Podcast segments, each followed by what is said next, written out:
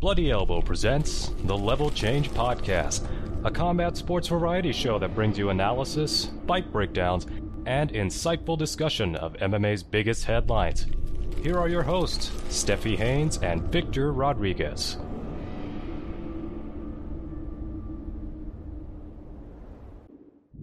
Welcome back, and thank you for listening to episode 232 of the Level Change Podcast. I'm Stephie Haynes, and I'm joined as always by this super dope guy, Mr. Victor Rodriguez. And yo, I have the most incredible story for you to start off right now. Um, just quick, you know, headline bait.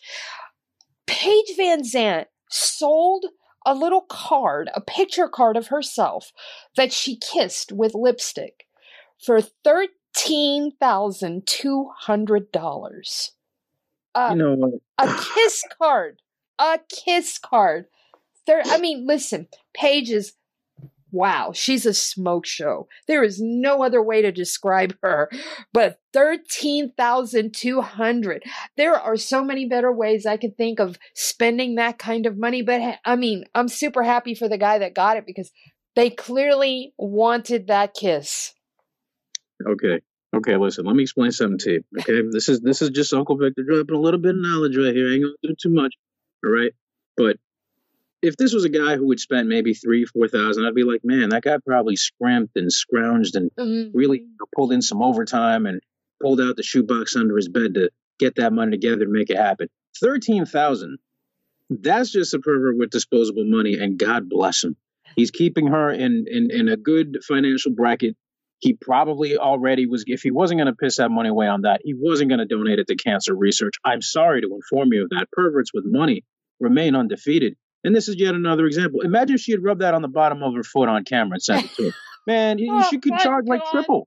She could have gotten 50,000 for it. She could have got, my God, she could have paid off my house. Do you understand? Do you understand the kind of money that is implied? Because that is what happens. Because this is probably some. It, it's it's the worst thing is it's probably not even some dude like the Sultan of Brunei or no. It's some dentist out and probably the same dentist out of Jersey that shot that that fucking lion. It's probably somebody like that. It's it's not you know was he from I don't know. He's probably from Texas. I I'm, mean, s- I'm sure he was. Texas or Sorry, Florida, one or the other. sorry, Stephie. But yeah, I mean, shit. Texas slander stays alive, and so do perverts with money. You can't stop them. So thirteen grand, good for her. I could only aspire to get that much coin for something so minimal.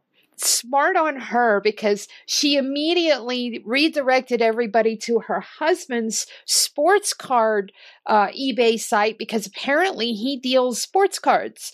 And so she used that opportunity to promote his stuff. They are such a cute couple. I don't care what anybody says, if they're cringe or Mhm. whatever. They are so in love and so supportive of each other. I think it's just adorable. So, And I am very happy to see them continuing that grind. They're Mhm. keeping it going, man. yeah. People are willing to pay that money, and you're hey, look, you got you. you this is what better form of support is that? Hey, by the way, speaking of cards, right? Wink. There's I know a guy who sells cards, and oh yeah, here's another less pervy hobby, but you know you could also get something going with that and make it relatively lucrative. Sure, why not? That's brilliant. And the other thing, too, is that they spend a lot of money setting up these photo shoots. They're professional. The one that she's got in the boxing right now with the beautiful backlighting and everything, I mean, it's clear these are pro shots, pro videos. I mean, everything she's doing has a very polished effect. I mean, they're not skimping, and I'm I'm loving seeing her flourish doing something that isn't uh, going to leave her wondering what her kids' names are 20 years out. I mean, you can accuse her of many things. None of them will stick, other than she is a very shrewd businesswoman. Yes, indeed. And I don't think there's anything wrong with that. People are willing to pay good money to see you in various states of undress or fully clothed, doing weird, you know, or, or not even that, just not that out of the ordinary stuff.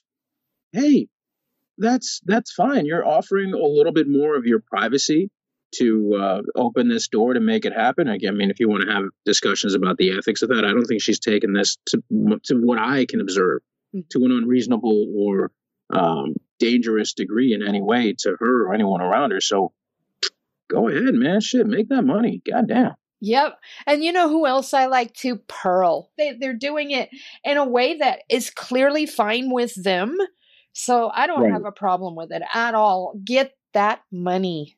if they're calling the shots again, yeah, like you said, right? If they're if they're comfortable and they're in control of it and not you know under the guise of any sort of manipulation, that's really when I see these people. When I see like Rachael Ostovich blowing Mhm. things up on Instagram with sponsored posts, like good for her, Yep. good for her. What you want to keep getting punched in the mouth until you're 50? Why not? No, good. Capitalize on that. If you if you can make that happen, fine. If you see it like anytime you see a, a female fighter uh, with an OnlyFans or something like that, good good. Fuck it. That's that's.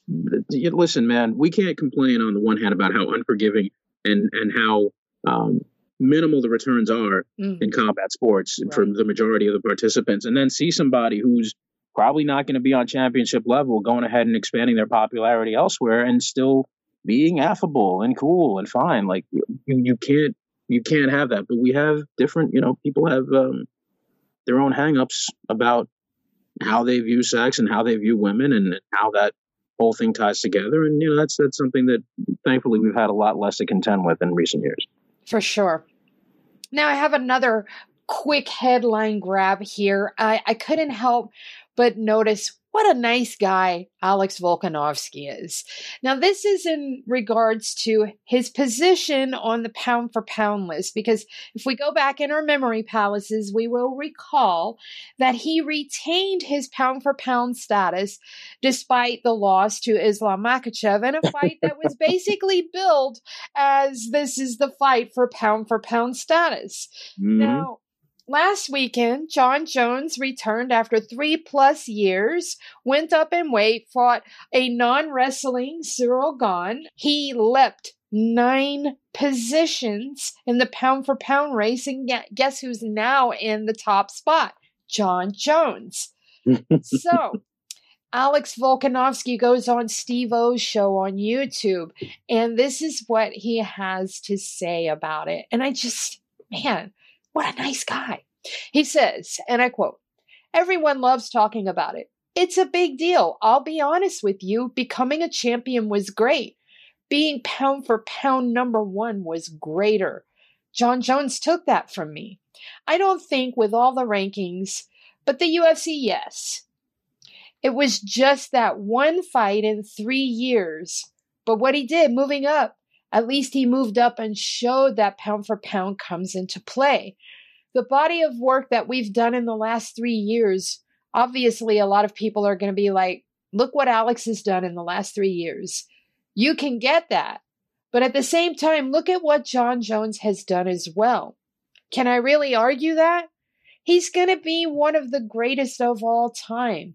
For him to take that is like, damn it, what do you do?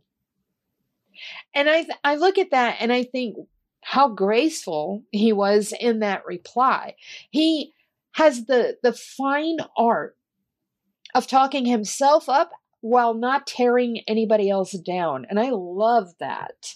Here he is, he's lost his pound for pound ranking and he made sure that he was not disparaging in any way. He actually um, finished it off with, What do you do? He's one of the greatest of all time. How can I argue that?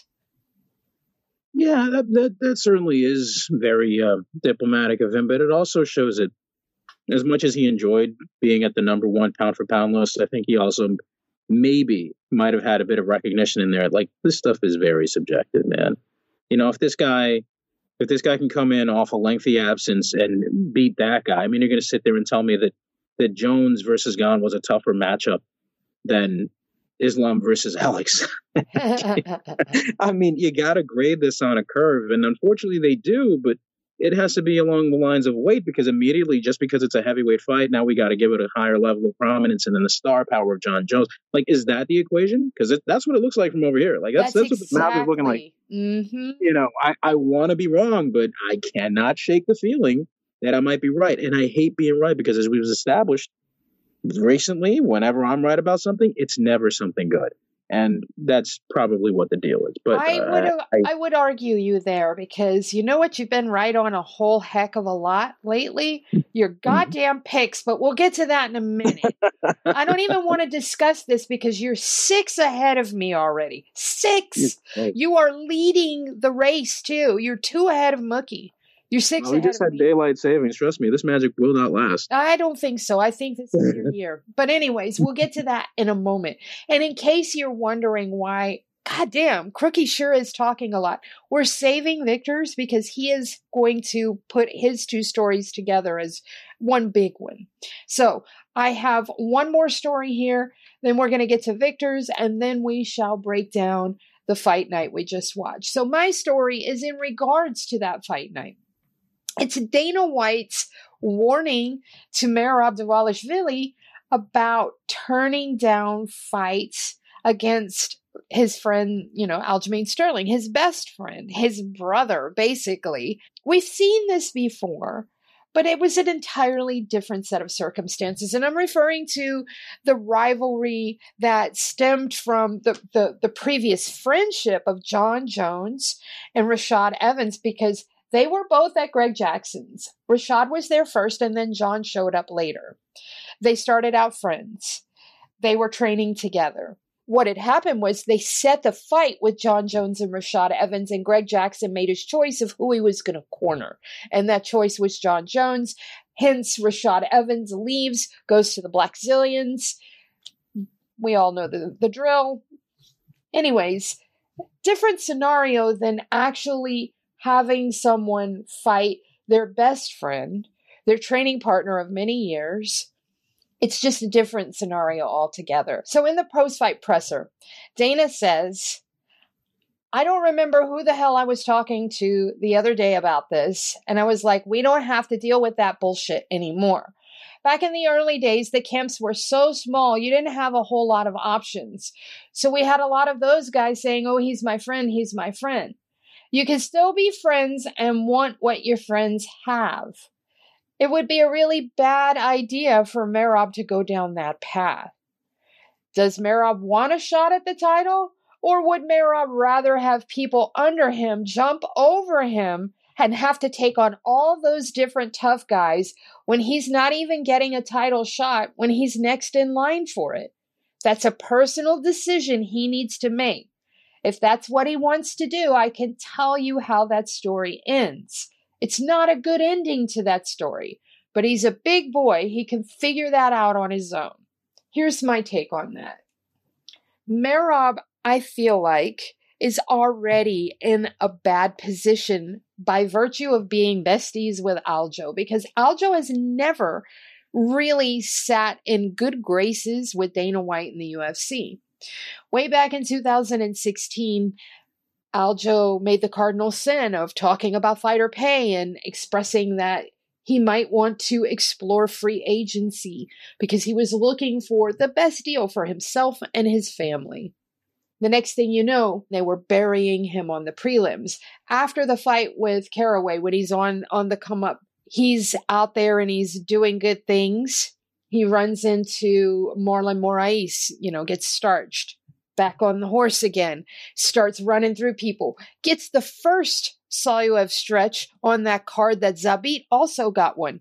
Aljo actually got his first. And if you watch him, I mean, I don't know. I'm looking at them and I actually think that Aljo's was kind of more dynamic, but you know, that's personal preference. In any event, we have Aljo who's never sat well with Dana. They never promote his fights. He has only had a co-main event spot.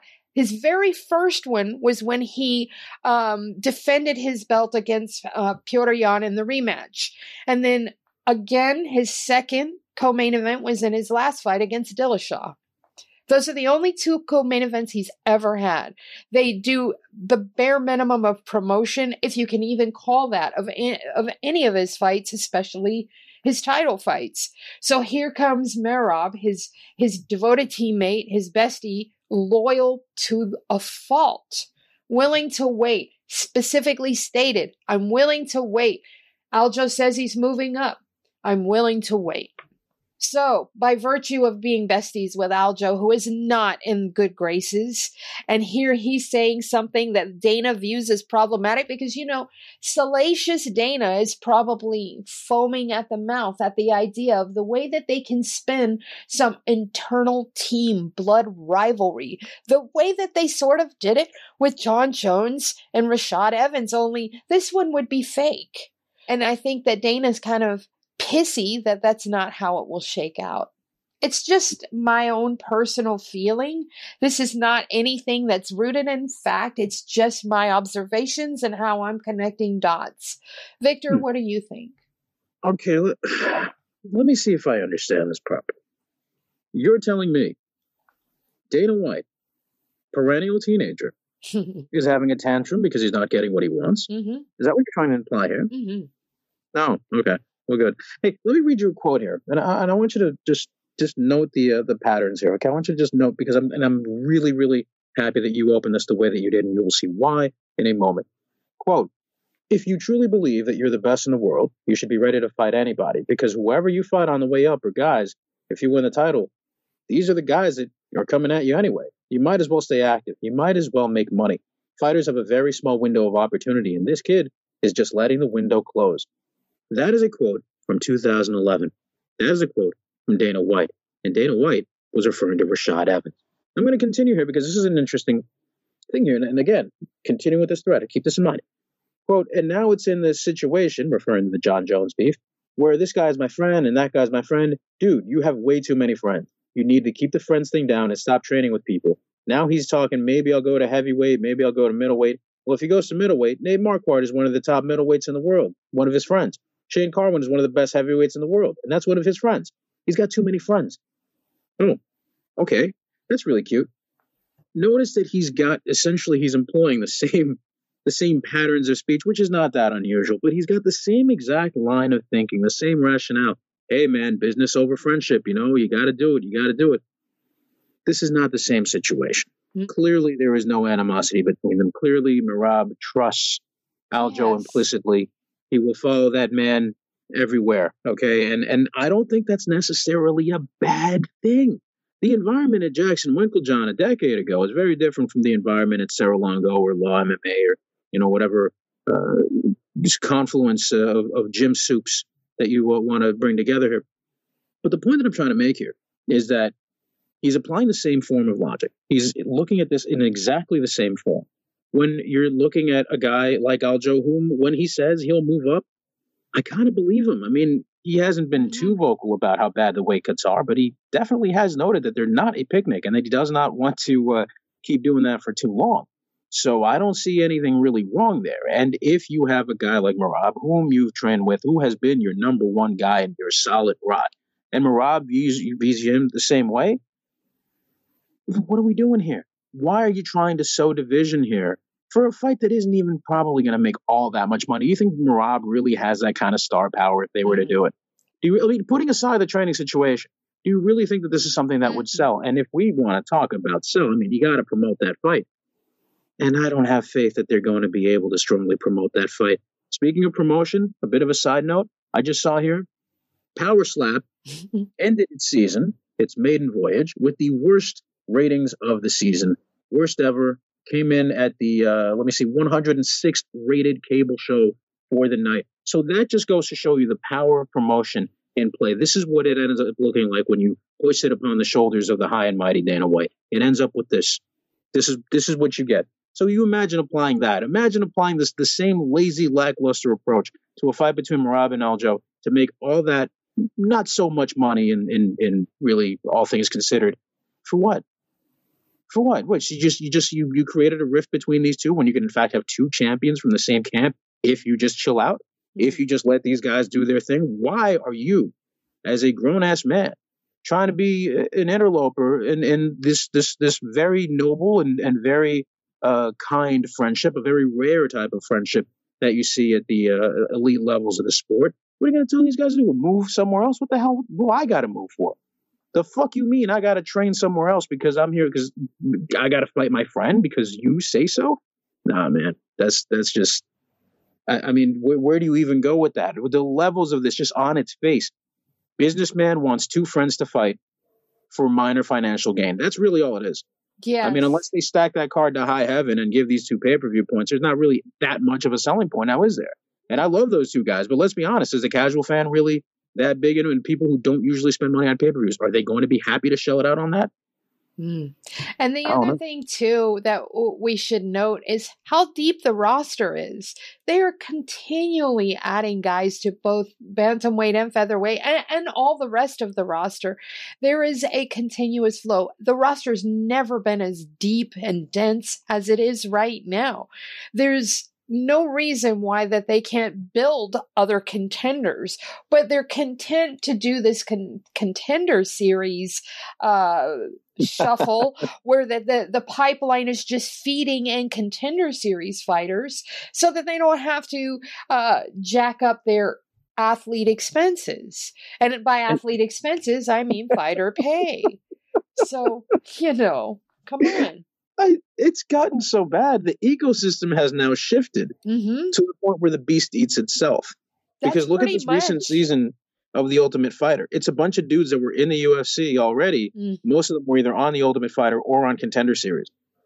Remember season five of The Ultimate Fighter? It was the redemption season. That's when Matt Serra and Mikey Burnett and all of those guys came back. Or maybe it was season four. It was either season was four. or four. Yeah, it was, it was one of was- those. That was, was- like a top five season. Yeah, right it was the season that Matt Serra won and got the opportunity to fight GSP and beat GSP. But I mean, yeah, we're we really are watching the, the UFC eat itself. Pretty much. It's devouring itself. And Dana's off the rails. I mean, his his video where he's asking how many of you actually watched. Dude, you're making your own point. You don't even realize that? Oh my god. How many of you covered it? Well, duh. You're talking to a single dude and he's from Slap News. They literally invented that just for you. Man, it's sad. Victor, give me something else to talk about. I just think there should be some kind of legislation. There needs to be a baseline or something where you can't be past a certain level of wealth and be that much dumber than the rest of the population. I refuse to accept that somebody this fun- fundamentally and functionally fucking stupid Mm, can just live their life and do whatever they want mhm. and not have rules apply to them. And I'm sitting here working like a grunt, getting my ass beaten to the dirt by capitalism. I think it's a beautiful thing. I just it's just one one one gut punch after and every other day you just getting punched in the dick. Good stuff, baby. Good You know, what gets me is that he is successful only because he got to coast along on the coattails of his besties, Frank and Lorenzo Fertitta. They were the ones with the, the, the super sharp business acumen. They were the ones with the money and the connections. They brought him along for the ride. And ever since then, he has this inflated sense of his own business acumen, which is absolute dog shit. Everything he touches personally that he attaches his name to, with the exception of the contender series, has been a flop. I mean, what the hell happened to Zuffa Boxing? Nothing. Here and here we have Power Slap getting ready to get shipped off to Abu Dhabi to fight Island, where that they can regulate it themselves now that all these regulatory commissions, especially the guy from the Vegas Athletic Commission that came out and said, you know, I, I think we might have made a bad thing here. You know, of course, he is no longer with the athletic commission, so he's saying this thing as an afterthought. He certainly didn't have a fucking thing to say about it when it was going on. you know what? This is where I have this is where I'm disappointed in you. Stephanie Mhm. Gertrude Hayes. Oh, How yeah. are you gonna sit there? How are you, Stephanie Ernestine Hayes? You gonna sit there and look me in the digital fucking face and tell me, I wanna you know what? I wanna know, I wanna know when we have this conversation three years from now, and you tell me that Zuffa phone booth fights is not a success. I want to know. I want to. I'm going to be sitting here laughing at you and pointing and going, ha, ha, ha. That's right. I'm gonna type it out real slow. That's the sport. Of, that's that's that's going to be bigger than XARM. Watch. So Art Davie, you have met your motherfucker match. Where is Where it- is Art Davie? He's running a car wash in Rosita right now. What's he got going on? I have no clue, but man, oh man, you're on once a day. He probably runs those supermarkets that sponsor the Bellator prelims, which I I must go to because my God, if they're putting that kind of money into this, Mm-hmm. they they got to have some good Mexican food. I, they I just know it. Them mm-hmm. them them them supermarkets out west, boy, they built different. yes, Yeah. this is true. Yes. Yes. Speaking of being built different, we are going to address a little something that happened over the course of the weekend. And I don't know how many of you caught this. I don't know how many of you missed it. Bellator had a cracker of a card Yes, they did. this past Friday, and they uh, unfortunately did have one fight that, well, didn't really go the way anybody wants it to go. Goiti Yamauchi was up against MVP Michael Venom Page. And uh, unfortunately, in the very first round, it was one leg kick. That's all it took for Michael Page to snipe and basically obliterate Yamauchi's leg. Uh, dude fell to the canvas. It was not good. Um, clutched it. Everything got called off. And uh, turns out Scott Coker addressed this situation with an update stating that, uh, quote, based on the x ray, it's a patella tendon rupture. So that sounds very painful. that means a Yeah. floater. He's literally, it's just banging around in there. Um, yeah, don't don't sound good at all. So yeah, it seems more than likely he's going to need surgeon uh, surgery. Sorry. Uh, the American Academy of Orthopedic Surgeons had, uh, in fact, noted that it's on average it's usually a six to twelve month uh, recovery period from surgery. So, I mean, not all surgeries are created equal. Not all injuries are equal. We'd have to find out to what extent that knee has been compromised and what kind of repair work can be done for him to return at a safe and healthier timeline because of course none of this is really fully healthy if you want to think of it that way um, yeah man really really sad sad stuff to see i mean it is the heart business we know we understand that there are risks and injuries that are going to be part of the situation but damn dude that's that's rough. I mean you're taking a year off of this guy's career but obviously look it's not like page intended to harm him more than necessary was what it was. In fact when asked about this he said quote i saw him go down and i just thought i don't know damage you know like nerve damage or whatever. But when i saw him grasp his leg i was like he's not getting back up.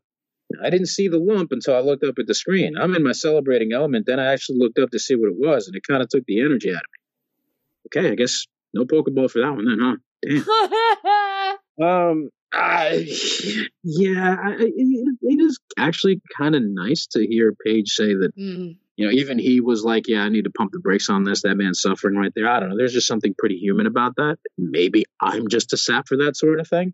Maybe we're seeing some personal growth from Page. It could be that. I mean, especially after the whole caving in cyborg skull Mhm. fiasco. Uh, I think he kind of realized, like, yeah, I've been doing a little more damage to these guys than I had anticipated. So I want to know: Did you see this Mm. as it happened, or when it happened? And did you think that the uh, damage was as extensive when you saw it? Oh, yes, and yes. I mean, you could literally see it looked like he kicked his kneecap up into his thigh. I mean, you could watch it. You could watch it move. When I saw that, I knew right away that that dude that's a that's your whenever they say blown knee that is exactly what i think of right there. I mean his his kneecap was literally free floating in there. Mm. and the way that they immediately put pressure on it that's that's the right thing to do. I saw a lot of people were like why did they do that? That's what you want to do. It's literally banging around in there a, a piece of bone just floating around in there. You do want to sort of stabilize it so yeah I just I'm just thinking about this. Like people are grabbing the leg, and the way you're describing, it, it's like it's still shooting around, banging off the walls like a like, a, like a stray bullet in somebody's cranium. That's exactly the, the the image that's painted in my head right now. You have pretty extensive vasculature in your knee, and there's a major artery that runs down the back of your knee that is called the popliteal artery. Now, Mhm. there's no way that your kneecap could possibly get that far back and sever that artery, but there's a lot of vessels and veins and capillaries that branch from it. You kind of want to preserve the tissue in there. You kind of want to make sure that it's it's not being restricted either because swelling is also an issue. And so you don't want to have that all that swelling around that bone that uh, could could do some damage in there. So you want to make sure that you address it immediately. Well, interestingly enough, we're going to talk about someone else who faced a lot of pressure in a different way and yet another gruesome leg injury. That's right, folks. Chris Weidman. Turns out he has not fought since what, 2021. And if you remember, oh man, that was rough. Uh, the same way that he ended up breaking Anderson Silva's leg, it turns out that that came full circle and bit him. And so he has been recovering and um, basically asked by many people, "Hey, man, you uh, think about hanging it up? You ever think about maybe not doing that and not trying to get back into any combat sports whatsoever?" He has steadfastly refused. And over the course of this past weekend, he was at Polaris 23, where he took on England's own judoka and wrestler Owen Livesey, a tremendous grappler in his own right, and unfortunately lost the decision. But regardless, he had some moments really pretty damn good. And for a guy who's not only 38, but had a life changing, not career altering, but life changing type of injury and subsequent rehabilitation to make sure that he was able to recover from it, he's done great. Now, there's some clips out there on uh, on Twitter, and, and mostly because of its uh, proximity to the uh, Fight Pass account. If you have Fight Pass, you were probably able to watch the whole thing, in which case, great, because Polaris gives out some extraordinary content and some amazing um, uh, matchups as is. But yeah, that was it. Weidman did not win. I don't think it's super unreasonable to uh, expect for someone who dedicates himself exclusively to grappling to win someone who is more of a generalist or has more of their uh, both feet planted in the MMA world, so to speak. Um, and I mean, look, you do what you can. He did the best he could. He looked good, but he looked most importantly fresh. He looked healthy. He looked strong. And in a very emotional post match uh, interview, he discussed the road getting to where he's at. Quote, I wasn't sure if I was going to be able to compete again in anything. And so to be able to come out here and put on a show for you guys, win or lose, is truly a dream. All you haters that just think I suck and I should retire, thanks for the motivation, because I'm going to prove you guys wrong. I'm going to prove you guys wrong when I get into a UFC fight. Okay, see, you had me at first, but now you kind of we're we're getting a little. Do I want to see him get back into MMA? You know what? If his body allows for it, and he's paired up in a competitive matchup where he's able to go out there and do his thing and, and you know be competitive, then good, good, absolutely, I'm absolutely for it. But where I start to have problems, and we've discussed this anytime we have addressed any anything related to Chris Weidman, uh, I don't think he can hang with the elite anymore. I don't think that is a slight. I don't think that is an insult. Some people just have certain limits, and some people get figured out, and some people just you know they're they're past a certain threshold. I don't know that he can do it. I don't know that he should. I think that he should not be thrust back into any sort of situation that would elevate him to a title picture scenario right off the bat, especially not with as bad as middleweight is and as bad as light heavyweight is. There is a new crop of young gunners coming up, and they can do a lot of damage to an old hound like Weidman. Um, I'm sure he's not scared of it. And as I've mentioned regarding Weidman, that same dumb and dogged determination is what got him the win against Anderson Silva twice. Okay, nobody believed in him, but he did, and he made it. He made things work. Guys like this dedicate themselves to what they do in such a, a strong manner that this is what it ends up looking like. When it works, when it hits, they look like geniuses. When they say stuff like this out in the wilderness, shit don't look too good. It doesn't sound great, and it seems really kind of sad. But at least I'm glad he's reinvigorated. Look, would you rather he just give up on himself and decide he's not going to do anything else again? Nah, of course not. And sure, the ambiance and everything of grappling that's a very different scenario from actually being in any sort of activity involving punchy face. But not bad. I'm okay with this. I'm glad that he was able to go out and do his thing. I'm glad that he was able to make the most of this opportunity and that he is thrilled to uh, make things um, as, as amenable as possible to get back into the MMA sphere. Good for him. I applaud him. I just really, really hope that he doesn't go out there and get embarrassed again. Stephie, what do you make of his comments, and did you manage to see any of his performance? I saw it after the fact. I'm really happy that he was able to get back in there and, and compete and everything.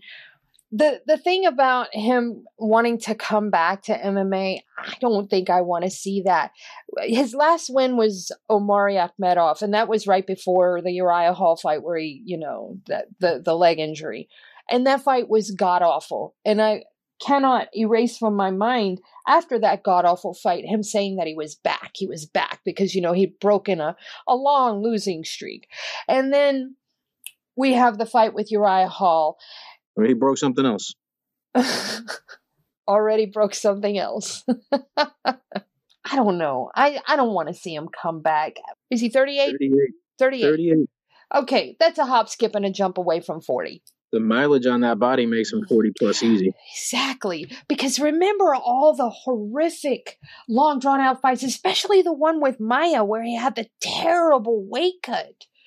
You know, he's had some some dog fights for real. And then the Luke Rockhold fight. My goodness, that could have been stopped a lot sooner than it was. And then all the knockouts. I just I don't want to see Chris come back to the UFC. For sure, not the UFC. Well, I mean, it's either that or they feed him to like I don't know, maybe PFL. I, I mean, what, PFL what else? Might else? be okay for him though. Uh, Who's uh, over there? Who's over there at light heavy at PFL though? Oh boy, I, I didn't check the recent field for that. I'm afraid. No, Uh, but it would have to be at either light heavy or, or at middleweight. But I would No. assume I would assume that he'd want to probably do light heavy after this long, long layoff. He's probably been. Uh, he won't. He won't have a choice because they they haven't had middleweight in a couple of years. So I don't know if they brought it back yet or not, or if they intend to at all. Exactly. Or or you have a Bellator and and you know, their light heavyweight division, how how does that look over there? It's not that stacked. Probably not. And you have to also remember he almost signed with Bellator And there is there during is the Rebney years. yeah, and there is um a, a little bit of money over there for a name like Chris Weidman to jump over to Bellator. I I could see it. Also, we have to go back to a, a few months ago. Just maybe two, three months back, he was making comments publicly about how the fighters don't get enough of the pie.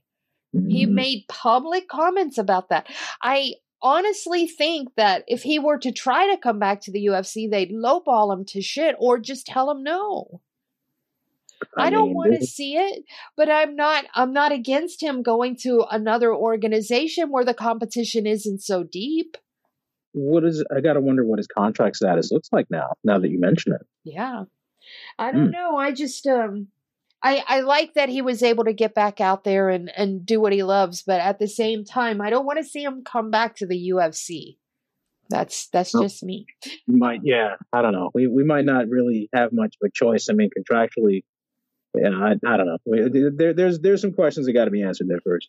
So I went back and I looked um, while you were talking. I, I went and I just checked really quick on on patellar injuries, and I was mostly right and somewhat wrong. And where I was wrong is it's not about putting the pressure; it's about immobilization of the knee.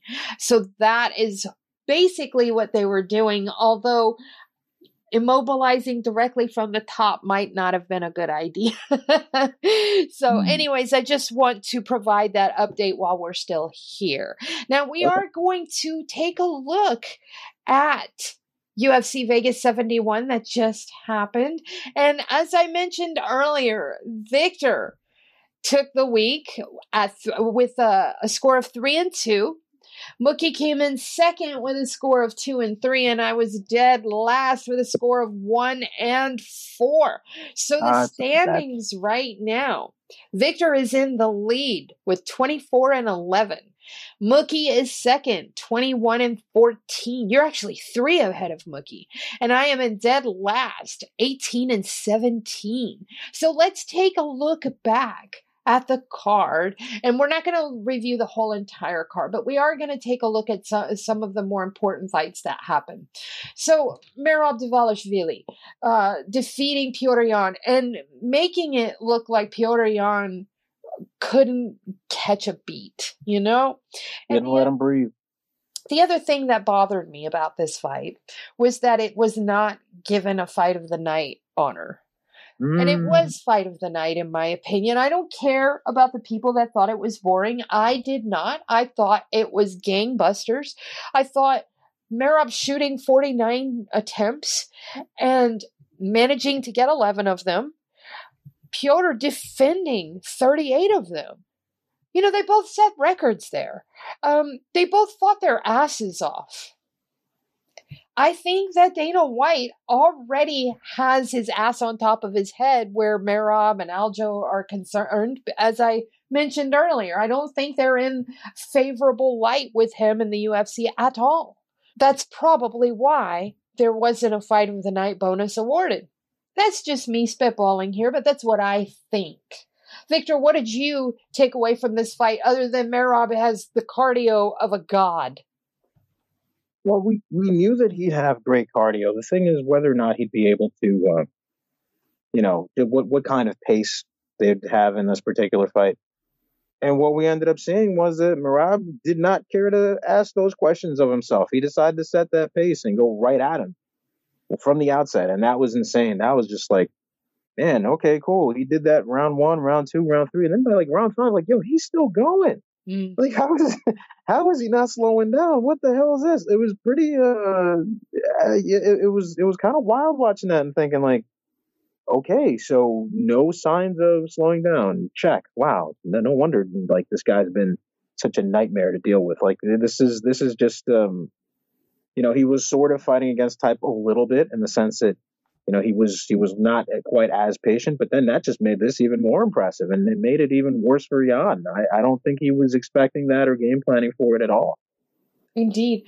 Um, I thought it was a good fight. I thought it was worth giving fight of the night to.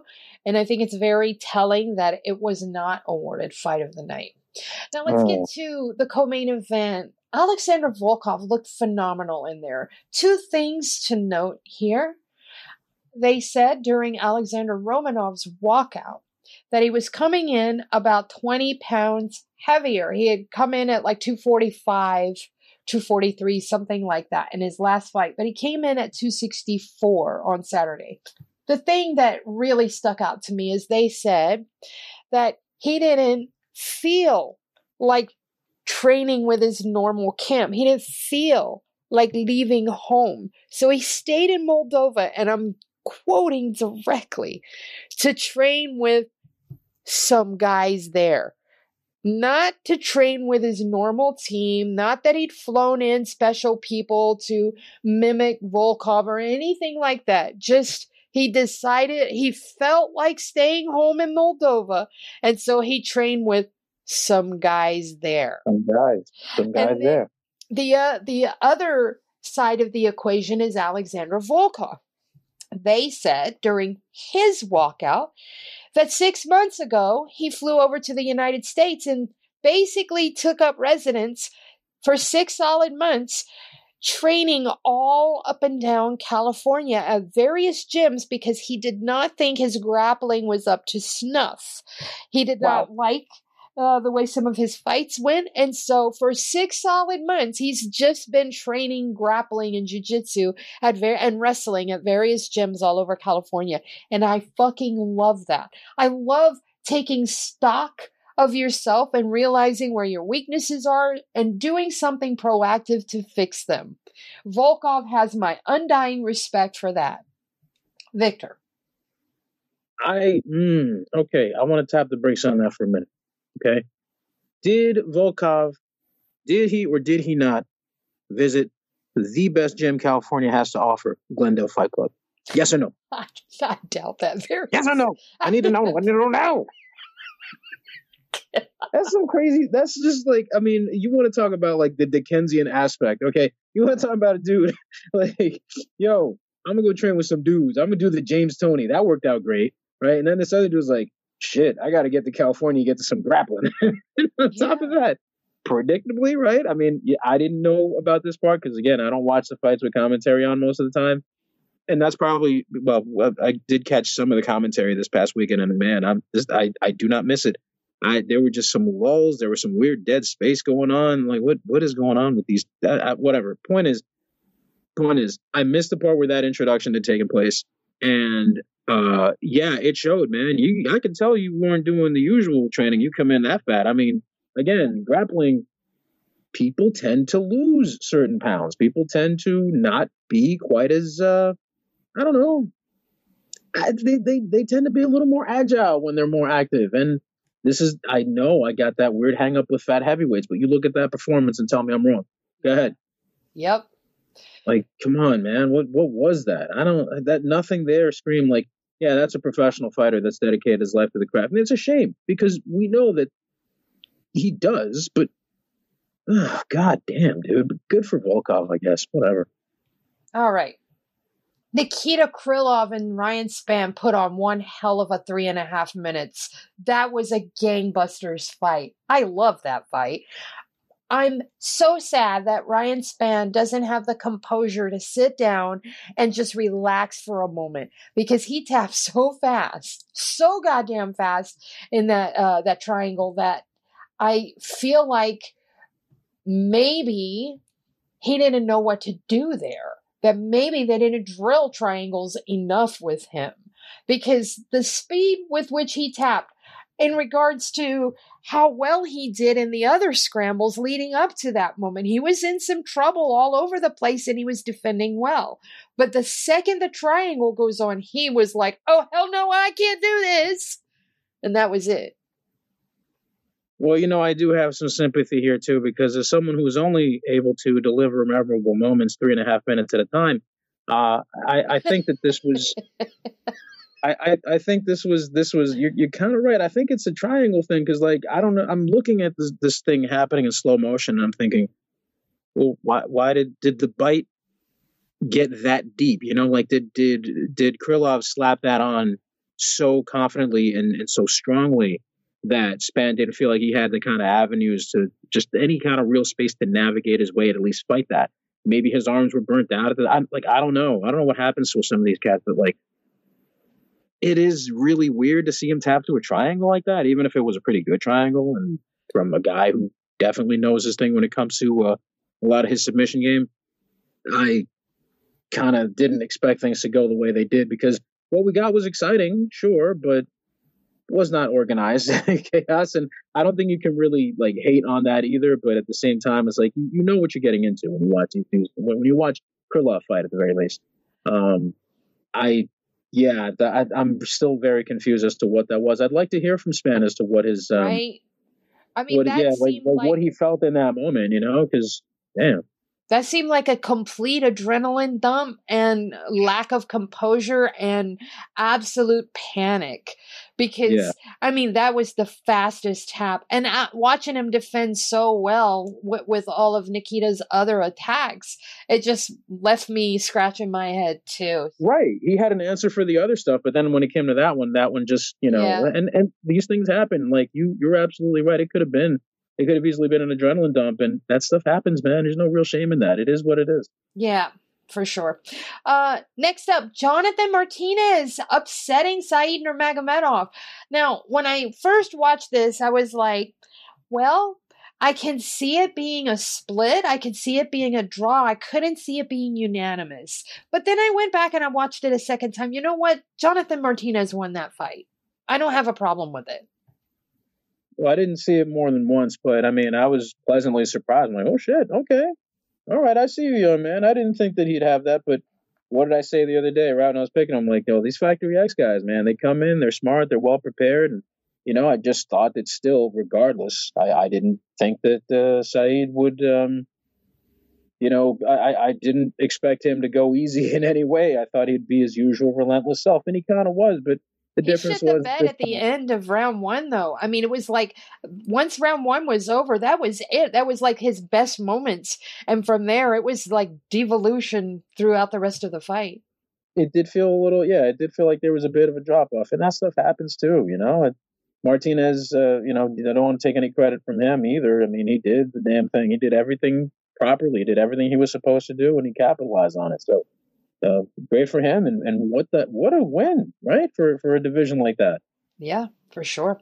And then finally, we get to Vitor Petrino uh, taking that decision off Anton Turkalj. Now, I didn't have it 30 26. I also didn't have a 30 27. I would have given it 29 28 because I felt like Vitor um, didn't have the best round two. I think Anton Turkalj did enough to win that round two. But round one was all Vitor, round three was all Vitor.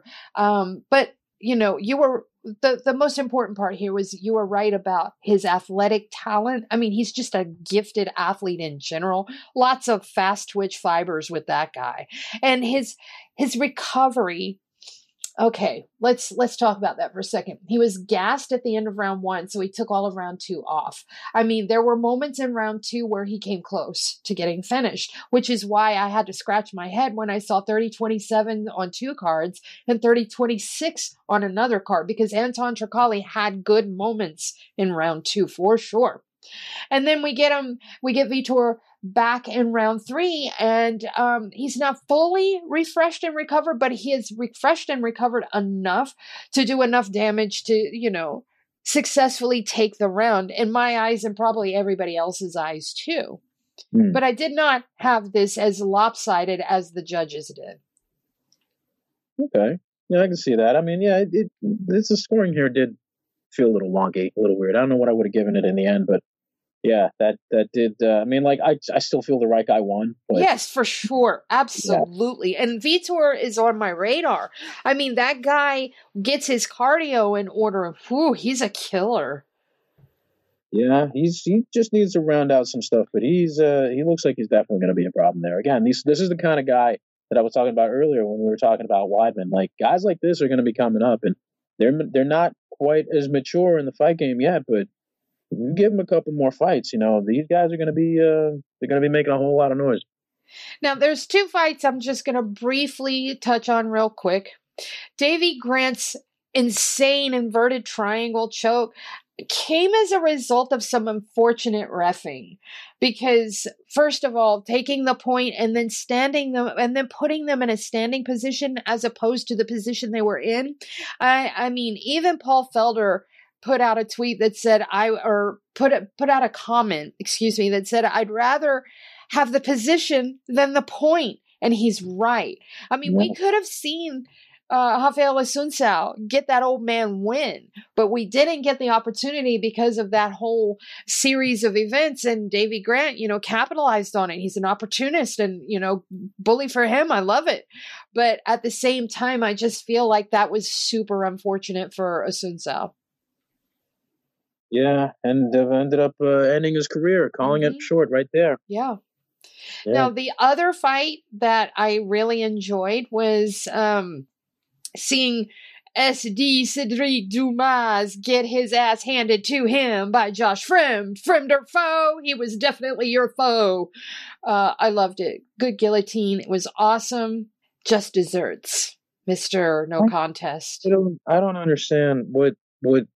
I mean, it just this dude, his his legal case, and this is something we'll have to expand upon later on, you know, and, and this maybe might not be, but like this dude had a court date right before the fight. This dude had already had this latest incident just after he'd fought in contender series. At least I believe it was, if I got my timeline right. It was sometime right. in November, and right. contender series wrapped up around October, from what I remember last year. So yeah, odd, right? Funny stuff, but hey. Yeah you know, you don't come back from hitting a woman. Nope, you sure don't. the boss. That is the one thing you don't come back from. It's we take that very seriously. Mm-hmm, yeah, Liars, yeah. liars. But anyways, it was really nice seeing somebody give him some justice. So, Josh Fremd, you have a place in my heart forever. And that's pretty much our wrap up of, you know, UFC Fight Night Yan versus Dvalishvili. Thursday, we'll be looking ahead to UFC 286, which is a pretty solid card. So, on that fine note, we're going to wrap up the show. You know the drill. Follow Victor because he's fucking awesome. He's at Vic M. Rodriguez on Twitter and Victor Sinister Rodriguez on Instagram, and he's Tiger Driver 90 91. huh 91 tiger driver 91 i'm gonna get it on my own by next year but anyways tiger driver 91 on onlyfans now You can follow Mookie on Twitter at Mookie Alexander and visit him at S- SB Nation's Field Gulls website. Victor and I work for Bloody Elbow. You can find our work there. And if you listen to the pre recorded outro, you can find out where you can listen to this show and all the other great Bloody Elbow Presents shows. So until next time, please stay safe. Just a little reminder that you could support the MMA Vivisection, the MMA Depressed Us, and the sixth round post fight show simply by going to patreon.com slash MMA Vivisection. With three different tiers ranging from $3 to $7, it's incredibly easy to show support to your favorite analysts, Zane, Connor, Eddie, and Phil. So if you have a few dollars to spare, please consider us. Thank you so much. Is editorial writing. And um, doing editorial writing, there's always a question of is there a squeeze on you? What, do you, what are you going to say? you know, do do we have you know financial backers who are also in bed with the UFC or Bellator? Or you can't say this, you can't mm-hmm. say that, and that's something that I always love about Bloody Elbow is that you know it, like like for me bloody elbow is like the only remaining blog and that sounds like a diss to a lot of people especially in a journalistic sense but I mean it in the best way possible. Because I know for a fact that almost every person who makes a decision in this sport, whether it's someone from the UFC, from Bellator, from one championship, Rizin, people who work for athletic commissions, they read Bloody Elbow every day. Every fucking day. And for me, it feels kind of like the last bastion where people can. I, I don't think it's the only good source of MMA editorial writing, but it feels like, for me, the last bastion of MMA editorial writing where people can just be honest.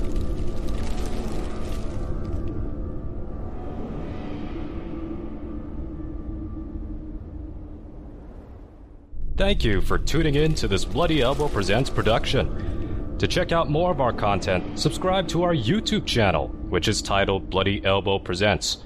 We're also on SoundCloud, Apple Podcasts, iHeartRadio, Stitcher, Spotify, TuneIn, Overcast, Player FM, and Amazon Music. Just search for Bloody Elbow Presents and you'll get brand new shows throughout the week, including Care Don't Care the Level Change Podcast, the MMA Vivisection, the Sixth Round Post Fight Show, Sixth Round Retro, the MMA Depressed Us, Crooklyn's Corner, exclusive fighter interviews, show money, guest podcasts, and the Hey Not the Face podcast. Be sure to follow us on Twitter at Bloody Elbow, Facebook at facebook.com slash Bloody Elbow blog, and as always, on bloodyelbow.com.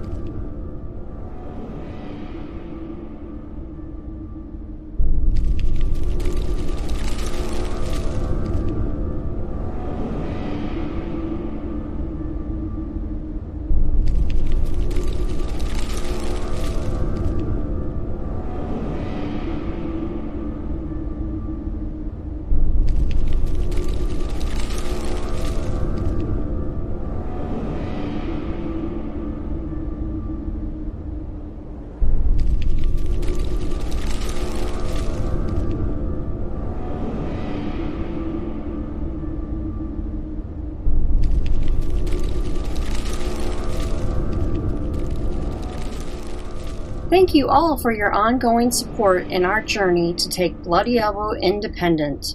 Please subscribe today to bloodyelbow.substack.com. With your support, we can continue to provide you with your best source of MMA content 24 7, 365.